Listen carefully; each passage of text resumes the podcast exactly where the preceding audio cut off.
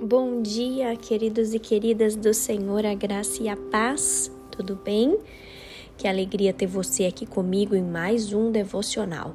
E aí, já pegou seu cafezinho? Vamos juntos uh, ouvir um pouquinho mais da palavra do Senhor e fazer essa oração juntos? Queridos, hoje o tema do nosso devocional é Cuidado com Soluções Rápidas. Quero ler com vocês apenas um versículo do Salmo cento e seis. O salmo que fala sobre a graça de Deus e a ingratidão de Israel. Quero ler com vocês apenas o versículo treze, que diz assim: Mas logo esqueceram o que Deus tinha feito e agiram sem esperar o seu conselho. Eu vou ler novamente, olha, preste atenção na graça de Deus e na ingratidão de Israel. Diz assim: Mas logo esqueceram o que Deus tinha feito e agiram sem esperar o seu conselho. Queridos, é triste, mas é real o que eu vou dizer para vocês agora. Algumas pessoas oram somente quando estão passando por uma crise. Isso é muito triste, mas é real. Principalmente porque as pessoas, quando elas estão passando por crise, elas lembram que existe Deus e aí elas querem uma solução rápida para resolver o problema delas. Elas veem Deus como um solucionador de problemas. Deus pode sim, queridos, resolver os nossos problemas. Deus pode sim trazer soluções misericordiosas para as nossas vidas. Só que o problema é que muitas pessoas, algumas pessoas, elas veem essas soluções, né, que Deus traz para a vida delas, elas agradecem, só que dali um pouco elas já esquecem aquilo que Deus fez até chegar uma próxima crise. E aí quando chega uma outra crise, opa, eu tenho Deus, eu vou lá e eu vou falar com Deus, que Deus vai solucionar os meus problemas.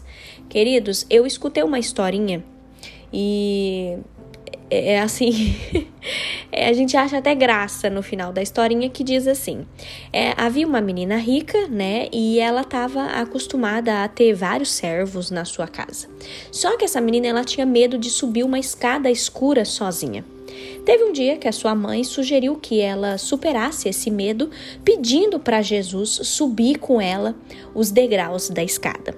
Quando a menina chegou no topo da escada, ela simplesmente disse assim: Obrigada, Jesus, você pode ir agora.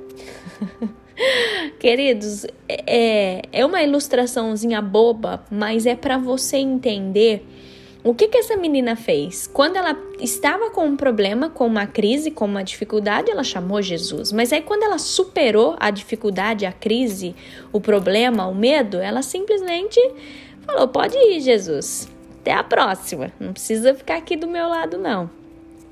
Nós acabamos achando graça disso, queridos.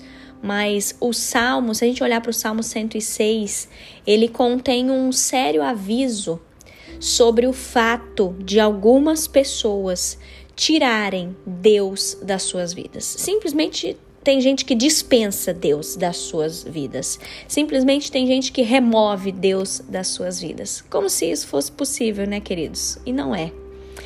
Israel tinha a tendência de esquecer as misericórdias do Senhor. E sabe como Deus chamou isso, queridos? De rebelião. O que, que é rebelião? É a tendência de esquecer as misericórdias do Senhor. Isso é muito sério, queridos. Isso é muito sério. E aqui a palavra fala que Israel foi tão ingrato com Deus que eles ficaram com suas almas subnutridas porque escolheram ignorar Deus. Olha que lição que o Senhor está falando para nós hoje, queridos. Cuidado com a ingratidão. Cuidado com soluções rápidas. Em vez disso, que nós possamos estar à disposição do Senhor, ansiosos para cumprir a vontade do Senhor, queridos. Pense como a menina rica. Vamos pedir a Deus hoje que nos acompanhe pelos corredores escuros da vida. Faça isso hoje. Vamos pedir a Deus que Ele nos acompanhe pelos corredores escuros da vida. Porém, queridos, em vez da gente dispensar o Senhor, depois que as nossas necessidades especiais forem atendidas, vamos hoje nos achegar ao Senhor, pois a nossa vida depende disso. Eu quero deixar uma frase para que você reflita. Será que você tem orado pelo que você quer? Ou será que você tem orado pelo que Deus quer? Faça essa análise, queridos. Não dispense Deus da sua vida. Não seja rebelde. Peça ao Senhor hoje para revelar os planos que Ele tem para a sua vida. Será que nós estamos sendo rebeldes com Deus? Vamos meditar nisso. Será que nós estamos nos opondo contra Deus? Não ignore Deus, queridos. Não vamos ignorar o Senhor. Não ande sozinho, ande com Jesus. Vamos pedir hoje a direção do Senhor para tudo na nossa vida. Amém? Feche os seus olhos, vamos orar. Pai, que palavra foi essa que o Senhor nos ensinou, Pai? Deus, nós sabemos que o Senhor é um Deus de amor e a Tua graça é maravilhosa sobre nós, Pai. Senhor, nós queremos pedir perdão se porventura nós estamos sendo ingratos e rebeldes, assim como Israel também foi. Nos perdoe, Pai. Nós não queremos, Deus, viver em rebelião. Nós não queremos esquecer as misericórdias do Senhor.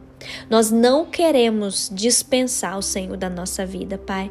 Nós não queremos, Deus, ser rebeldes, ingratos. Nós não queremos andar sozinhos. Nós não queremos fazer as coisas do nosso jeito, Senhor. Não, Pai.